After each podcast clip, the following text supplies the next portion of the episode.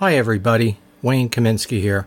The stunning news about the passing of Ryan Brady has shocked everyone who had known him and his work. The Take It Away podcast was amazing, as well as his latest podcast venture with our own Paul Kaminsky on Now Hear This. We miss him very much, and it is with love that we dedicate this and all of our shows to Ryan, a fellow Beatle fan and a wonderful human being. This is for you, Ryan. Yesterday and today and forever. Cheers. The Yesterday and Today podcast is a fan made, not for profit, just for fun compilation of chronological source materials as they pertain to the Beatles. The show is in no way affiliated with Apple Corps, nor any organization connected to John, Paul, George, or Ringo in any way, though we do consider ourselves premier members of the Bungalow Bill fan club. So kick back, turn off your mind, relax, and download the stream. We hope you will enjoy the show.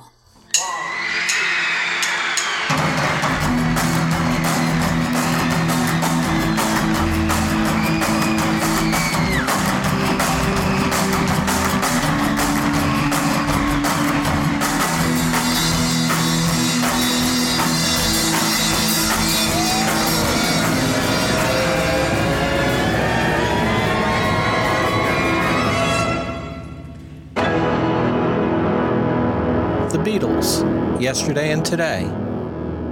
1975. Part 11. In this final episode of 1975, we will cover November 14th through December 31st.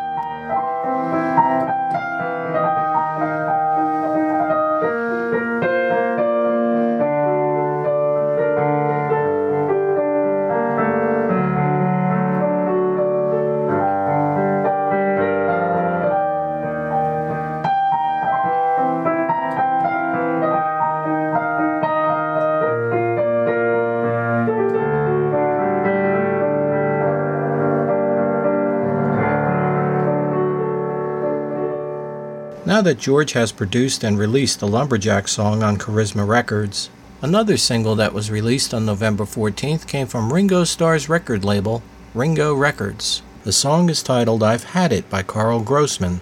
It is released in Europe only. On November 20th in Los Angeles, Judge Brian Cahan dismisses marijuana charges against Linda McCartney after she had completed a drug counseling course in London. The original offense happened about a year ago when the McCartneys were returning back to their Malibu residence from a recording session for Venus and Mars. Paul, who was driving, ran a red light. The police pulled them over, and Linda was found to have marijuana in her purse. On November 20th, Ringo releases his greatest hits package called Blast from the Past. You come on like a dream, peaches and cream, lips like You're beautiful, and you're mine, oh mine.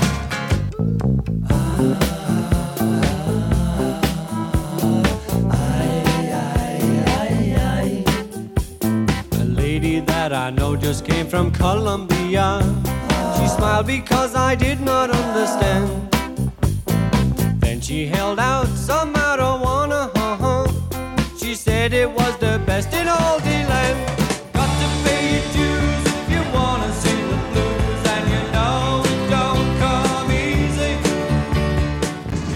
On everyone's heels, convincing listeners that it don't come easy.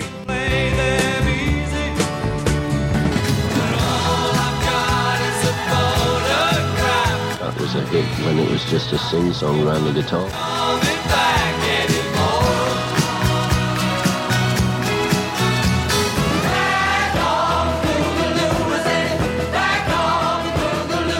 This hit making takes time, talent, and an old pal to produce, like George Harrison. Ringo's got the best backbeat I've ever heard, and Ringo will play a great backbeat 24 hours a day.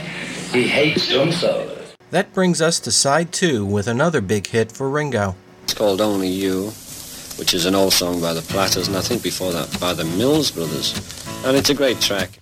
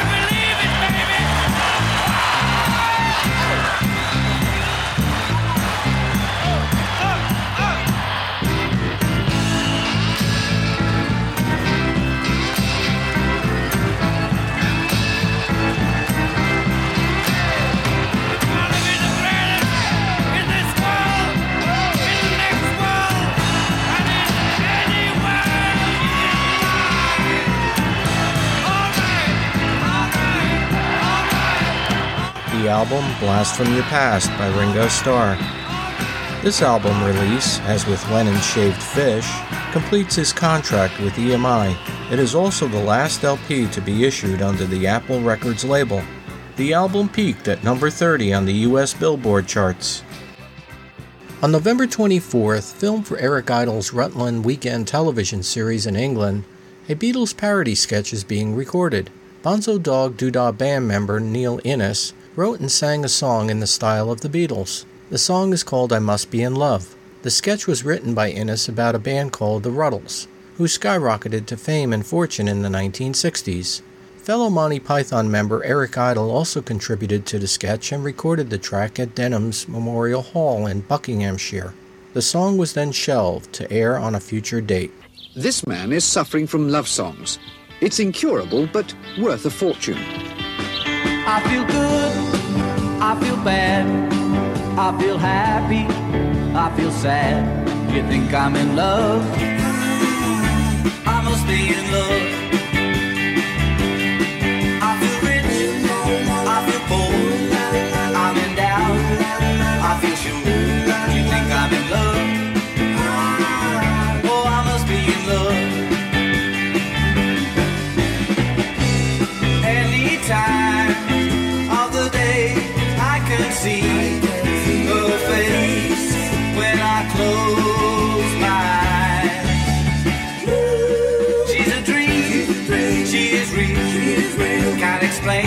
How I feel. I'm in love. I, I must be in love.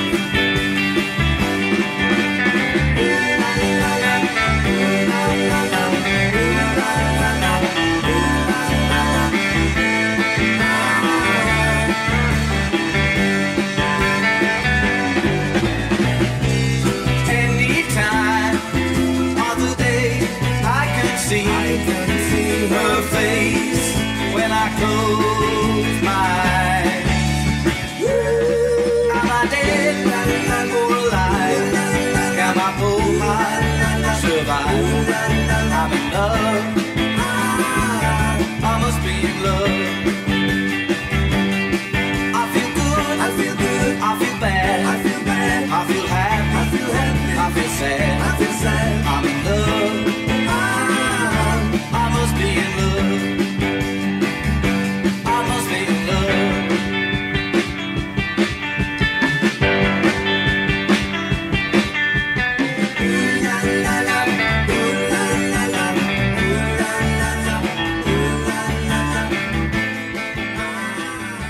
On November 29th in Los Angeles, radio station KCSN broadcasts an exclusive in depth interview with Beatles road manager Mal Evans, hosted by Laura Gross.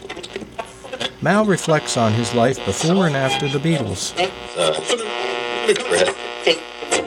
I was a telecommunications engineer for the post office in England, mm-hmm. and I'd been there like 11 years.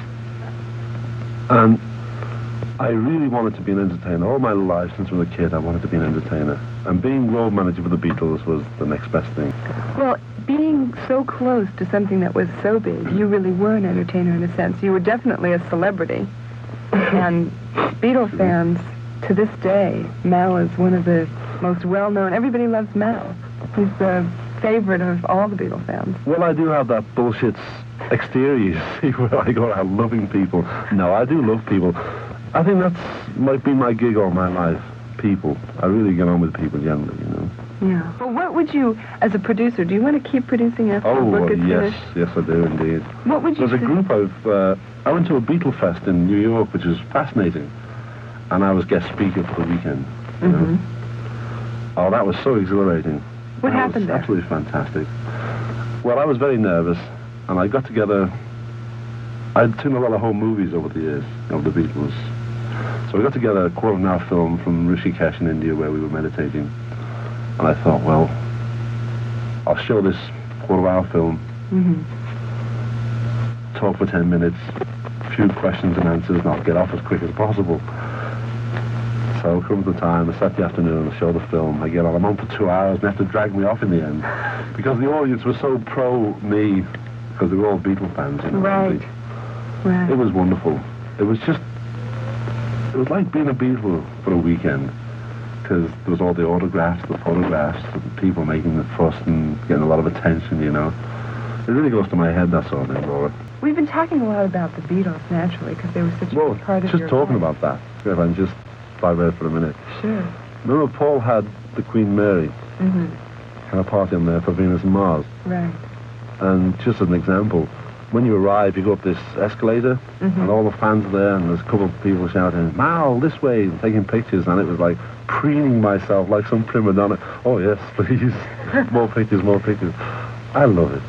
I really do. I like the attention. It is kind of fun. Mm. And especially now, I think that you've been apart from the Beatles for the time that it's been, and being a producer and a songwriter. Mm. You're coming now a writer.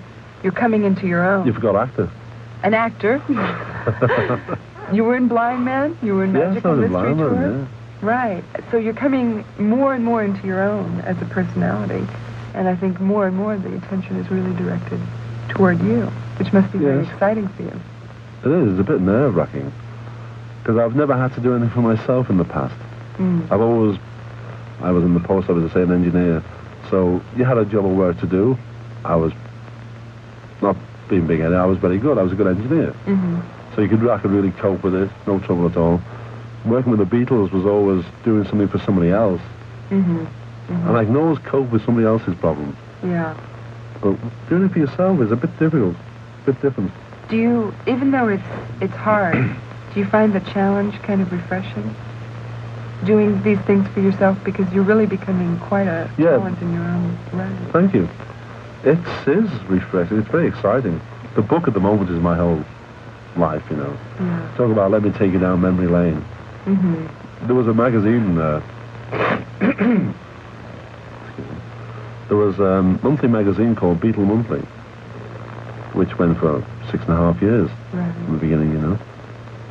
And I used to write articles for it, and Mal's diary it was.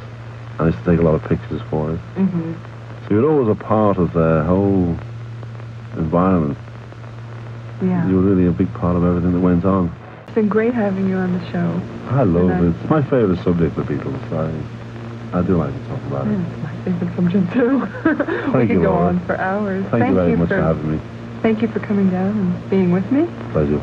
On December 8th in America, Apple releases the single This Guitar Can't Keep From Crying by George Harrison. The ending of the song had been edited from its original.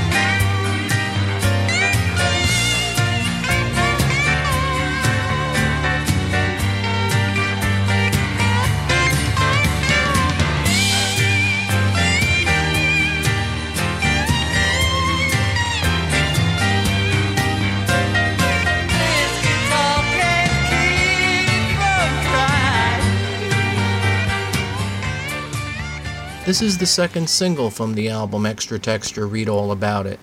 It becomes the last single on the Apple label. The B side, Maya Love, was taken from George's Dark Horse LP from 1974. Unfortunately, the single doesn't even enter the charts.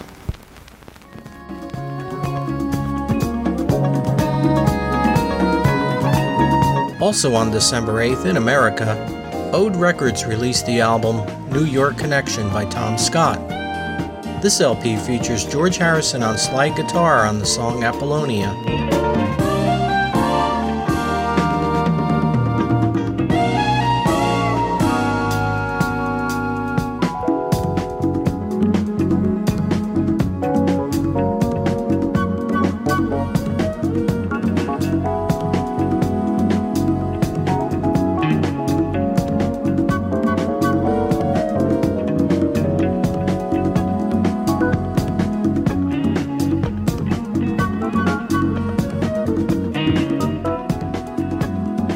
Later that evening at Madison Square Garden in New York City, the final show of the Rolling Thunder Revue's Fall 1975 tour takes place.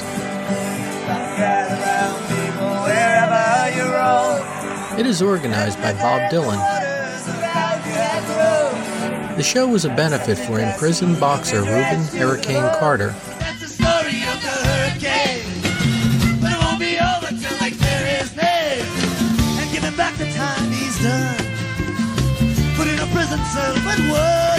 Hey, could have been the champion of the world.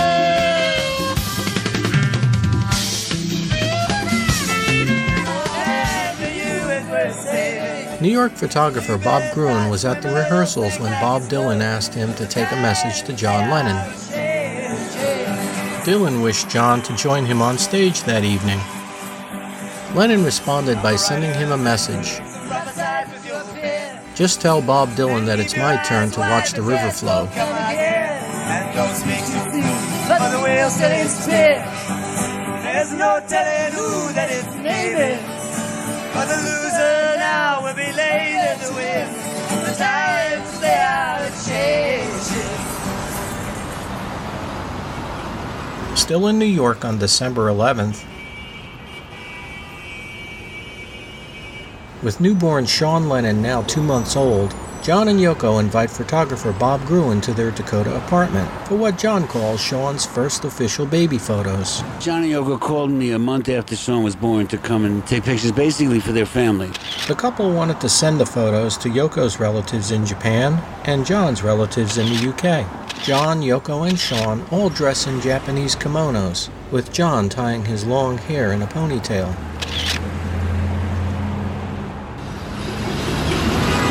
Also on December 11th, in their New York City Dakota apartment, John records a contribution to a project being produced by New York WNEW FM radio host Vin Scelsa. Dr. Winston O'Boogie testing this here. In the style of the People's Almanac survey, Scelsa had prepared a list of New York related questions, which he had distributed to a number of local celebrities and artists, and planned to incorporate their responses into a holiday radio special. Could you talk a bit about New York's role in turning Beatle John Lennon into human being John Lennon?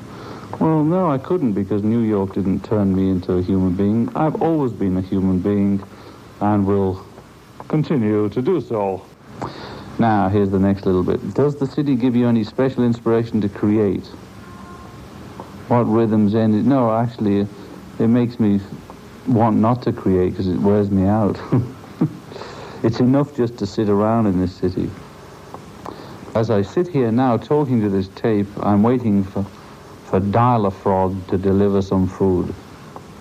What rhythms, energies, tensions, said, can you plug into any as a base for music?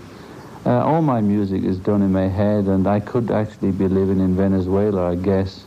But it's just for my psychic well-being I'm living here, I think.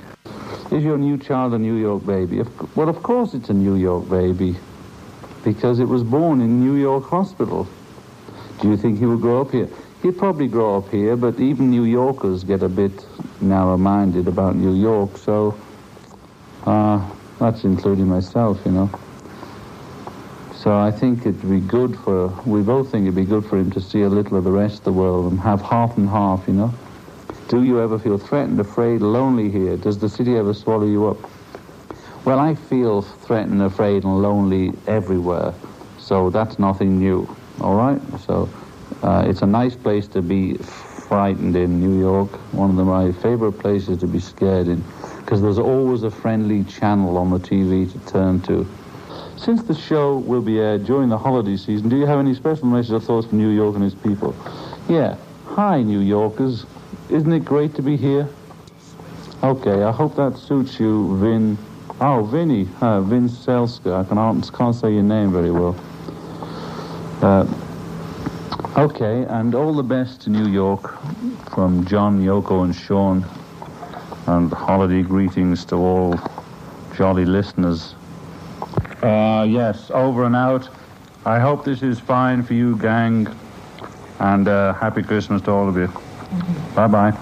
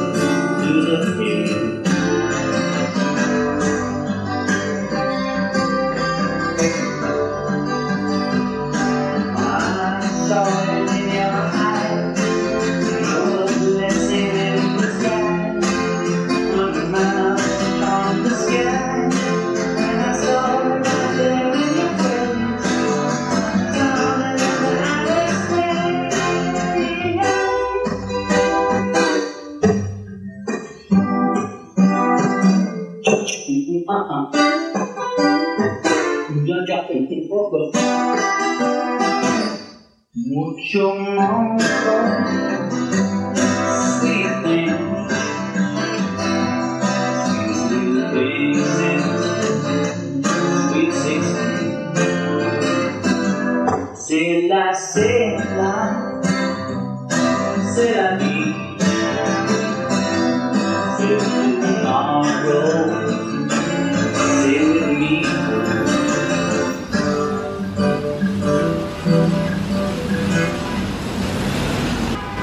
was around this time that Ringo Starr officially moves to Monte Carlo with Nancy Andrews.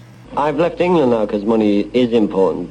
You live in uh, Monte Carlo now? Yeah, yeah, I'm a resident of How Mon- high up? Um, about this high up, I'm 30 flights up, and uh, it's great because I look right over the Mediterranean and all of the harbours. You know, the, the harbour and the ca- and the castle where uh, Grace and uh, husband live. Do you see them often? I've never seen them. Uh, they always seem to be away when I'm there. I think they each come in, look out, they run away.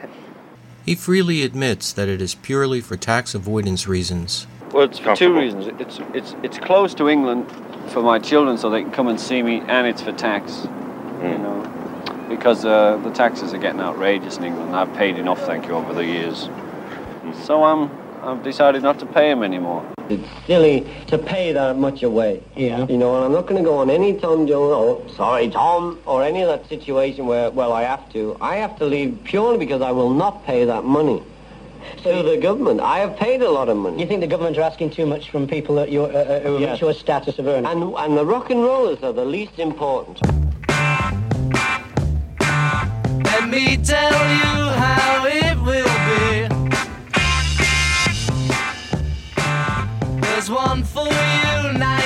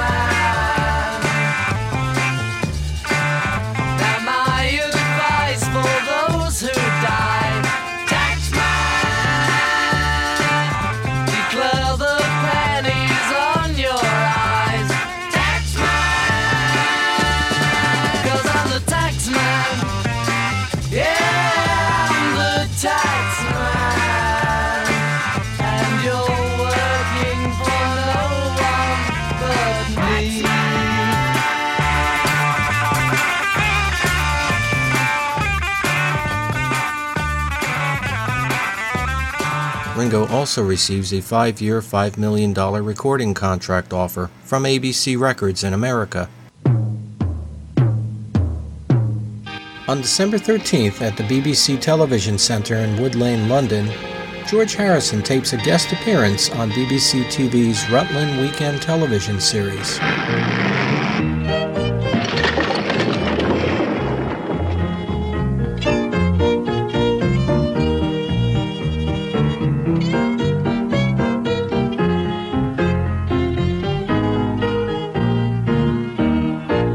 Harrison dresses up and imitates a pirate throughout the show.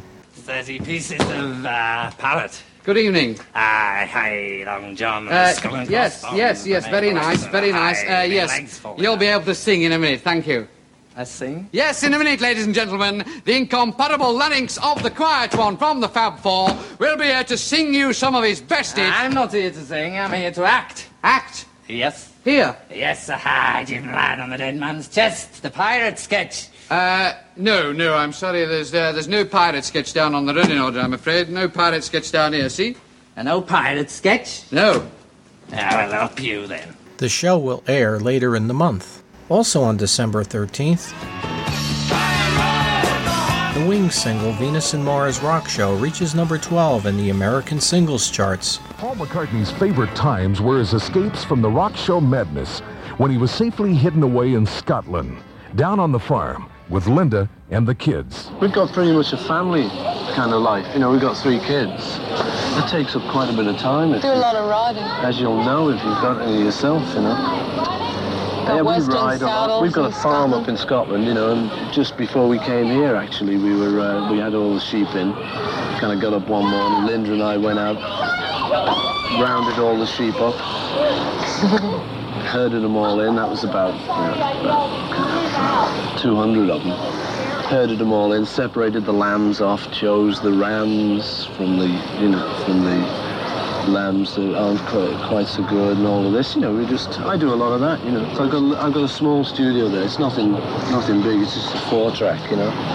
But I can make kind of demos. I can just record if I'm desperate. But I normally don't like to work at home because uh, I don't like the feeling of having the office in my back room. I like my home to be my home and then my office to be somewhere else or my studio to be, you know, so that I can travel to it because then I can cut off from it when I'm finished. While taking a break from the Wings World Tour, McCartney retreats to his home in Scotland, where he works in his studio on the Hot Licks and Cold Cuts album project that he started in 1974. He mixes the tracks When I Was in Paris, The Great Cock and Seagull Race, and Thank You Darling. Over in London,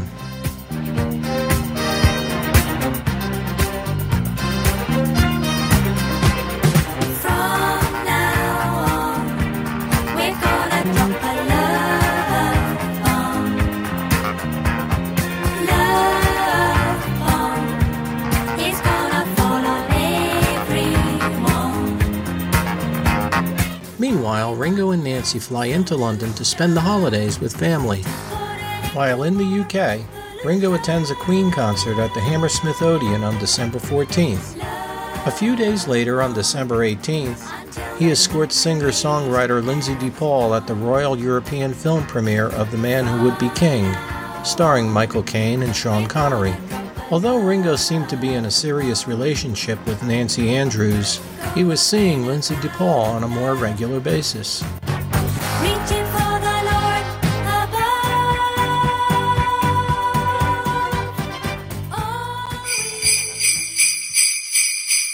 Around the world, it's the Christmas holiday season.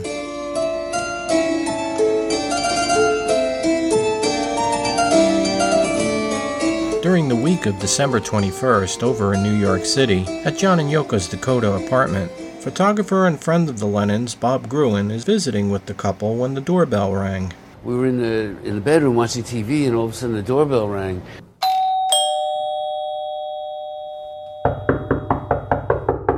And they live in a very secure building. Like the doorbell of the apartment does not ring unless the doorman has told you somebody's going to come and ring it. So the last time that happened, it was customs agents trying to throw John out of the country. So they, they were, I mean, immigration agents, but they, so they were a little nervous, and they asked me to go check the door. And they would double door, so I opened the inside door, and I heard some Christmas carols. We wish you a Merry Christmas and a Happy New Year. And I she yelled back and said, "Don't worry, it's just kids singing Christmas carols." But I opened the outside door, and it was Paul and Linda McCartney. Just Paul. And uh, not just kids. uh, and I said, "Oh, I think you want to see the guys in the bedroom." And I brought them in, and uh, they were all very happy to see each other, in spite of what lawyers or press people say. Uh, they seemed like old friends who were very happy to see each other. They were English. They had a cup of tea, you know, and. It was very nice meeting him. Rudolph the red-nosed reindeer had a very shiny nose, and when he shiny down it... Didn't take any pictures because they didn't ask me to, and it wasn't a public event, and I didn't want to turn it into a public event. Say, hey, you're two Beatles, let me take a picture, because they just seemed like old friends. I was waiting for them to ask me.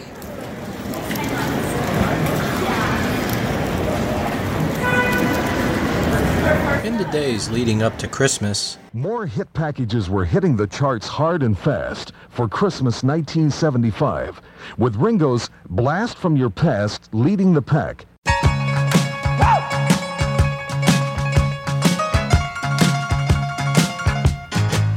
You come on like a dream, peaches and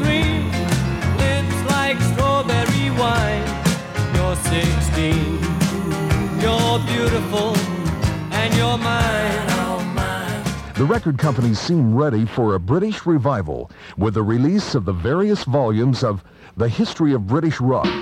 Even the Rolling Stones are out with a greatest hits collection, the Rolled Gold album, that included two Lennon-McCartney contributions. First, songwriting on I Want to Be Your Man, and then background vocalizing for the Stones on We Love You, released just after the Beatles put out their Summer of Love single All You Need Is Love in 1967. John Lennon remembers the friendship with Mick Jagger and all the young British rockers who used to make the pub and club scene in the early 60s. We were very close to the Stones. I, I don't know how close the others were. I spent a lot of time with Brian and Mick, and I, I admired them. You know, I, I dug them the first time I saw them in in uh, what whatever that places they came from, Richmond Club. You know, and uh, spent a lot of time with them. You know, and it was great. You know, we were kings, and we all. You know, just at the prime, and we all used to just go around London in our cars and, and meet each other and talk about music with the animals and Eric and all that. And we were, it was really a good time. That was the best period for fame-wise, you know, where we were just, we didn't get mobbed so much as was, I don't know, it was like, uh, like the men's smoking club, just very good scene. Thursday, December 25th, Christmas Day, and just in time for Christmas, ABC Records in America and Ringo Records in the UK released the single Away in the Manger by Colonel Doug Bogie.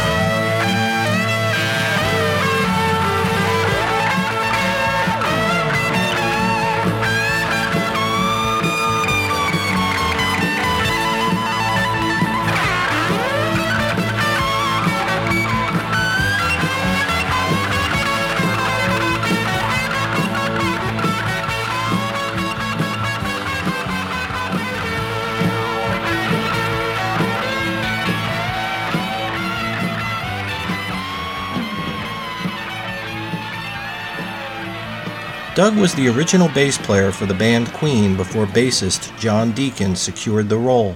Also in time for Christmas, Joe Pope, the creator of the Beatles fanzine Strawberry Fields Forever, mails to all his subscribers the first annual Christmas record, which is labeled as issue number 18. Here is my copy. Ho, ho, ho. Merry Christmas and welcome to Strawberry Fields number 18. This is Joe Pope speaking to you with his voice. This year, for Christmas, we at Strawberry Fields magazine thought we'd do something nice for each and every one of you, but we decided to make this record instead. Actually, what we're attempting to do is carry on the great tradition of Christmas records started by John, Paul, George, and Ringo themselves. This is the first in what we hope is a series of annual audio Strawberry Fields, that says here, and we think we have a pretty good show for you. So come along with me to last summer's Mystery Tour 75 at the Bradford Hotel, where we'll join the auction of the butcher cover in progress. $100 so far. 110 from the back. Can anybody beat 110? 120. I don't know who it was. Someone around here? Okay, right, this guy. 125. Last chance, everybody? 125. Good enough. First of all, before the bidding starts, I'd like to give credit to Ron for personally stealing this in the middle of the night. Right from a bus in the middle of New York City. Listen to this bus. Five right down in front. 20, 25, 25, 30, 31, 35, 40, 45, 48, 52 one time, 53 right in the middle, 55 from Chuck, 55 once, 55 twice. Guess that's it, $55. Congratulations. The guest speaking portion of our program followed the auction and flea market. Our first guest speaker was Mr. Jürgen Vollmer from Hamburg, Germany. Uh, in British group among others, there were a lot of uh, British group at uh, that time who played in Hamburg, but the Beatles were, uh, Beatles were by far the most uh, talented and also the most uh, interesting, for they have had so many different kind of personalities in one group. That's what attracted us the most, and they had a very uh, they were uh, always like uh, I mean, Paul, Paul was always very the outgoing type and very uh, friendly to everybody, while John was more playing more the Marlon Brando kind of type, and uh, and George he was just a sweet little boy, uh, which he probably. Uh, John wanted uh, to use that photo. He, he, he knew that photo, and uh, he asked Klaus to ask me, so I got uh, back together, but I hadn't seen uh, John uh, since 1965. He thought that was a perfect picture to use for his uh, album, so it was very good for me. Uh, but, Our second guest was Mr. Peter McCabe, co-author of Apple to the Core. They were loud, they were raucous, they swore at the crowd, they cursed, they, uh, uh, they threw things, they hurled insults, they had people who they knew uh, on a first-name basis in the audience. They knew most of the audience, and there was very little of that, um, of that uh, division between star and, and fan. They were playing music not to make money, but to please fans. I would, predict this. I think if they ever did, I think it would be for one concert that would be televised live, sort of worldwide, like an Ali Foreman fight. I think that they would, uh, which it might well be, uh, John Paul on stage. I'm sorry. Uh, I didn't mean that. Our third and final speaker was Mr. Richard DiLello, author of The Longest Cocktail Party. Some, some movie director once told Paul McCartney that the Beatles were so great that if all they wanted to do was fart on a table, then they jolly well could, and would no doubt earn themselves yet another gold record for this singular effort. Yeah, me too, right. So, Paul McCartney's reply was, but we don't just want to go in and fart on a table. Um, needless to say, we all appreciate Paul's concern for a pollution-free environment. Now, so anyway, the, the publishers kept calling, and every time they called, all they ever said, well, we like the book, but everyone here thinks that the Beatles are over and done with. Passe, finito, all washed up. And there isn't much of an audience left, and well, better luck next publisher. Okay, well, I notice there aren't too many Frank uh, Sinatra conventions, right? Uh,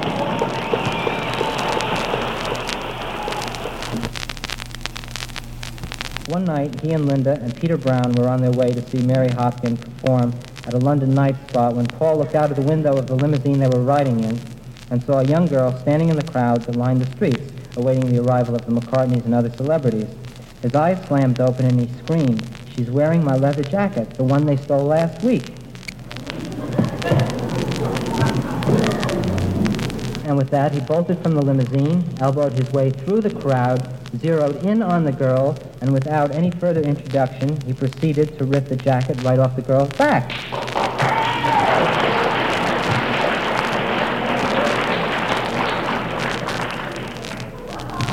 Really? Okay, well, she was so overwhelmed at having her jacket taken off her in such a frenzied, unorthodox manner that she could do nothing but swing with the punches. Speechless, she watched Paul, jacket in hand, a strange, unholy smile on his face, run back to the limousine triumphantly waving his jacket at Peter and Linda. Once inside the limousine, he did a double take and realized to his horror that the jacket was in fact not his.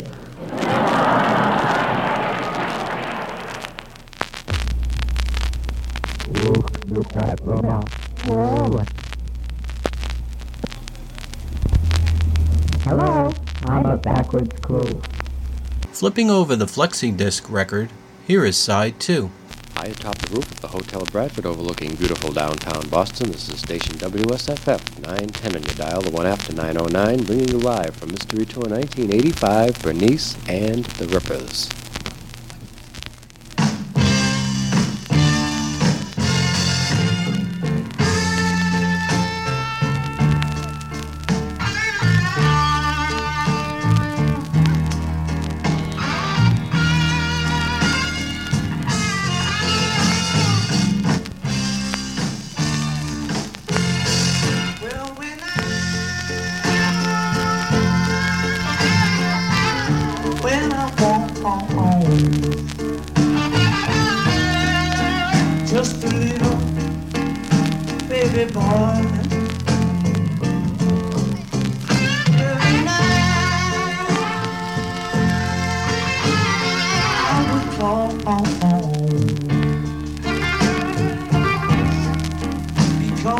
Number gave me joy.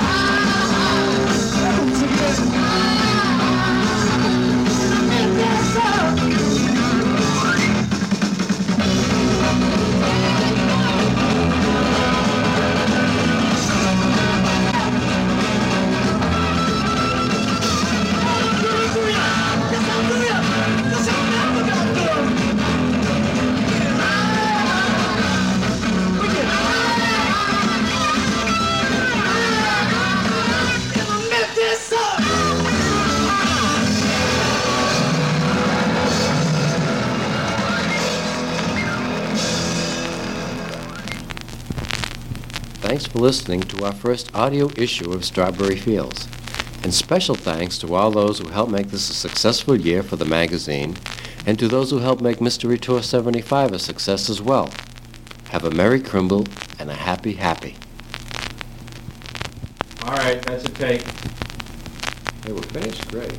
Wasn't exactly the White Album, but... Christmas time is here today.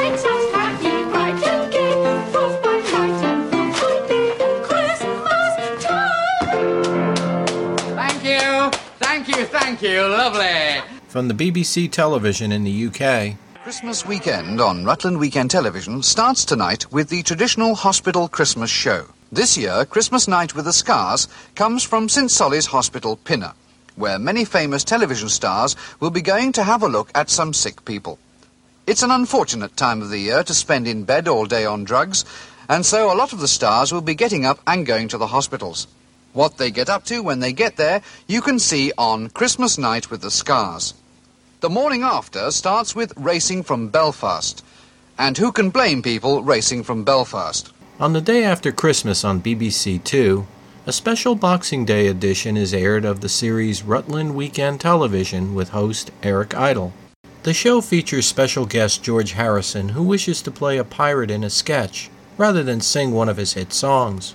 Tonight, ladies and gentlemen and audience, is a very, very, very special occasion here on Rutland Weekend Television because we are very privileged to have with us a star of immense magnitude. A man who's been on much bigger television stations than this one, but we hope none more warmer nor more sincerer. The man, none other than the incomparable Mr. George Harrison. And he'll be here later on on the programme singing some of his big hits, My Sweet Cyril Lord, etc., etc. Hi, hi, Jim lad, it's the black spot and thirteen men on a dead man's chest. Yes, thank you, thank you, yes, thank you, yes. Lovely, lovely, lovely. Shovel, thank you, thank you, yes, in a minute. Yes, ladies and gentlemen, in a minute, the evergreen vocal cords of Mr. George Addison. The show refuses to allow George to portray a pirate, so he tries different means to persuade the producers. Look, will you speak to him about this pirate sketch? Well, I would, but I don't have any pull around here, you know. Well, what if you were to write a pirate sketch? Well, maybe next year, but if I were to do it now, you know, I'd get the elbow, that's for sure. Don't you want to play a pirate? Well, it's not that, but... Oh, look out. What? It's a Christmas play. Oh, no.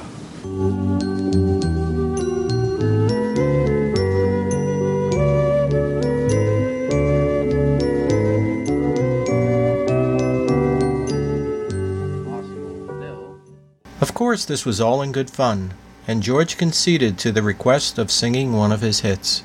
Well, now, ladies and gentlemen, the moment you've all been waiting for, Mr. George Addison sings.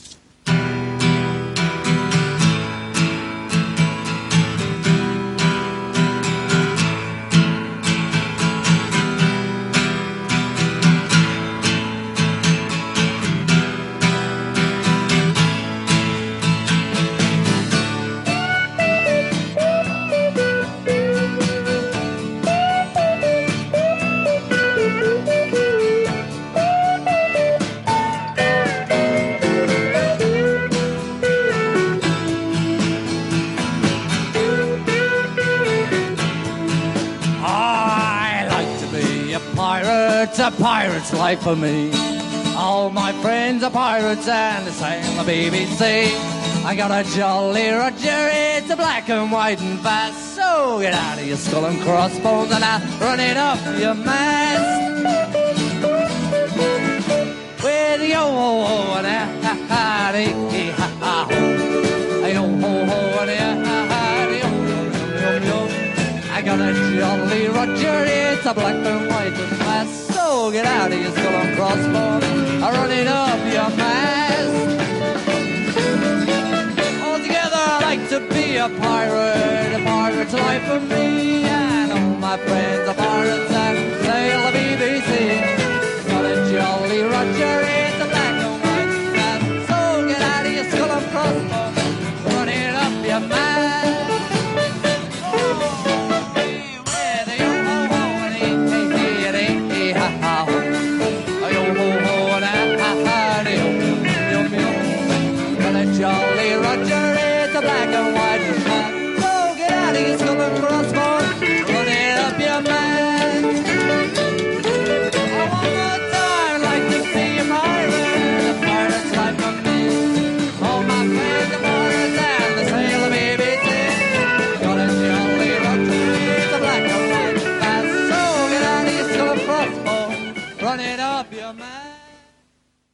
With the end of the year rapidly approaching, speculation and rumors regarding a Fab Four reunion once again begin to grow. Reports of McCartney visiting Lennon in New York on a regular basis, the Beatles' recording contract seems to be heading to a close, former Beatles guesting on each other's albums, and a real public love for them to get back to the music all seems to be fueling the longing for a reunion. Love seems to be making a big comeback in 1975, along with the theme of togetherness, as the Captain and Tennille capture the top spot of the year with their hit.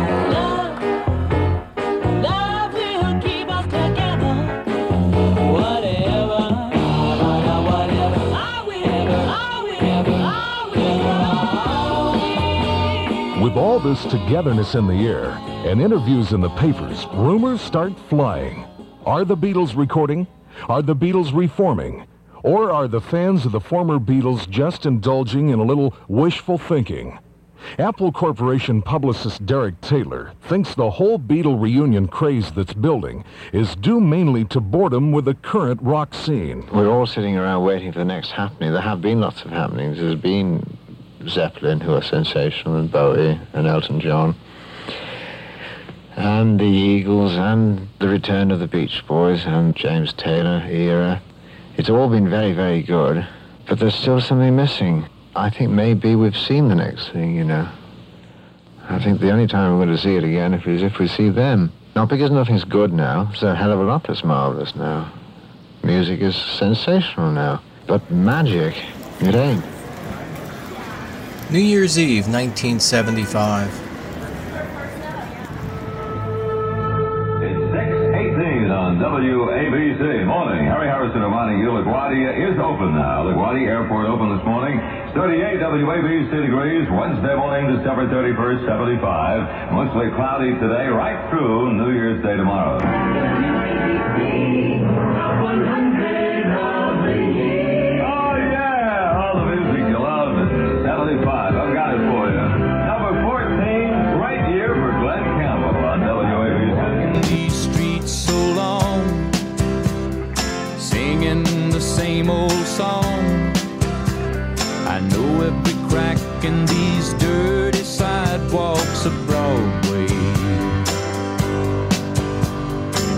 hustle's the name of the game, and nice guys get washed away like the snow and the rain.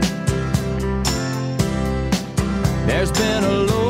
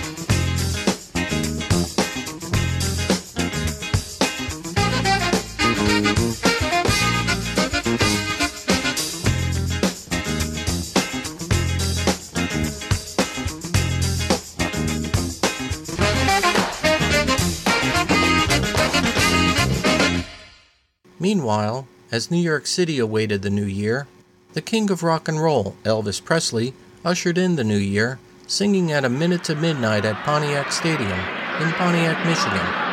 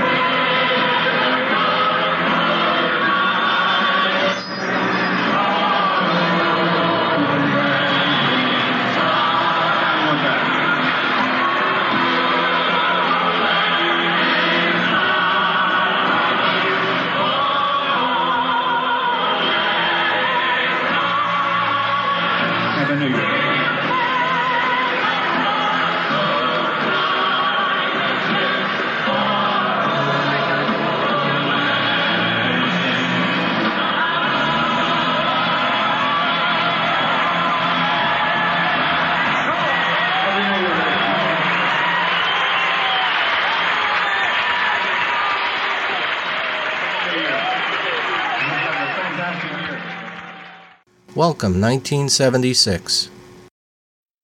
Hi, Jim lad, it's the black spot and thirteen men on a dead man. Yes.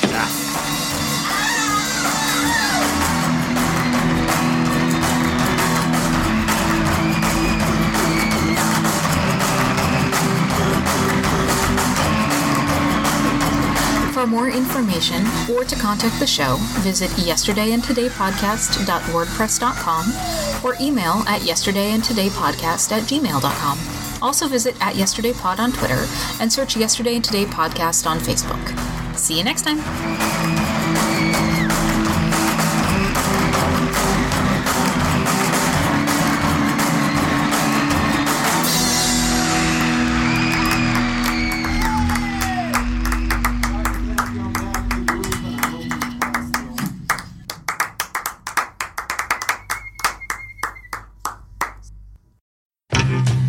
I'm Paul Kaminsky. I'm James Kaminsky. And I'm Wayne Kaminsky. And we bring you the Kaminsky family of podcasts, Yesterday and Today, and the Third Men podcast. You might know me from one of those dumb voices I do, or my dad from his better show than ours.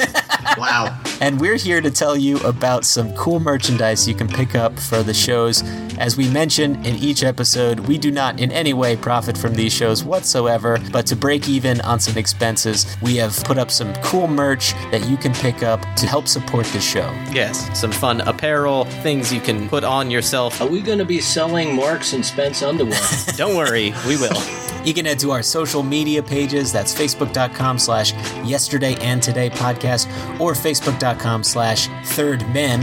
Or you could head to society6.com slash Kaminsky Family Podcast. That's society, the number six, dot com slash K A M I N S K I Family Podcasts. Yeah, keep our lights on. I'm in the dark. Dad, any words of wisdom? Hello? The lights just went out. Guys, we need your help.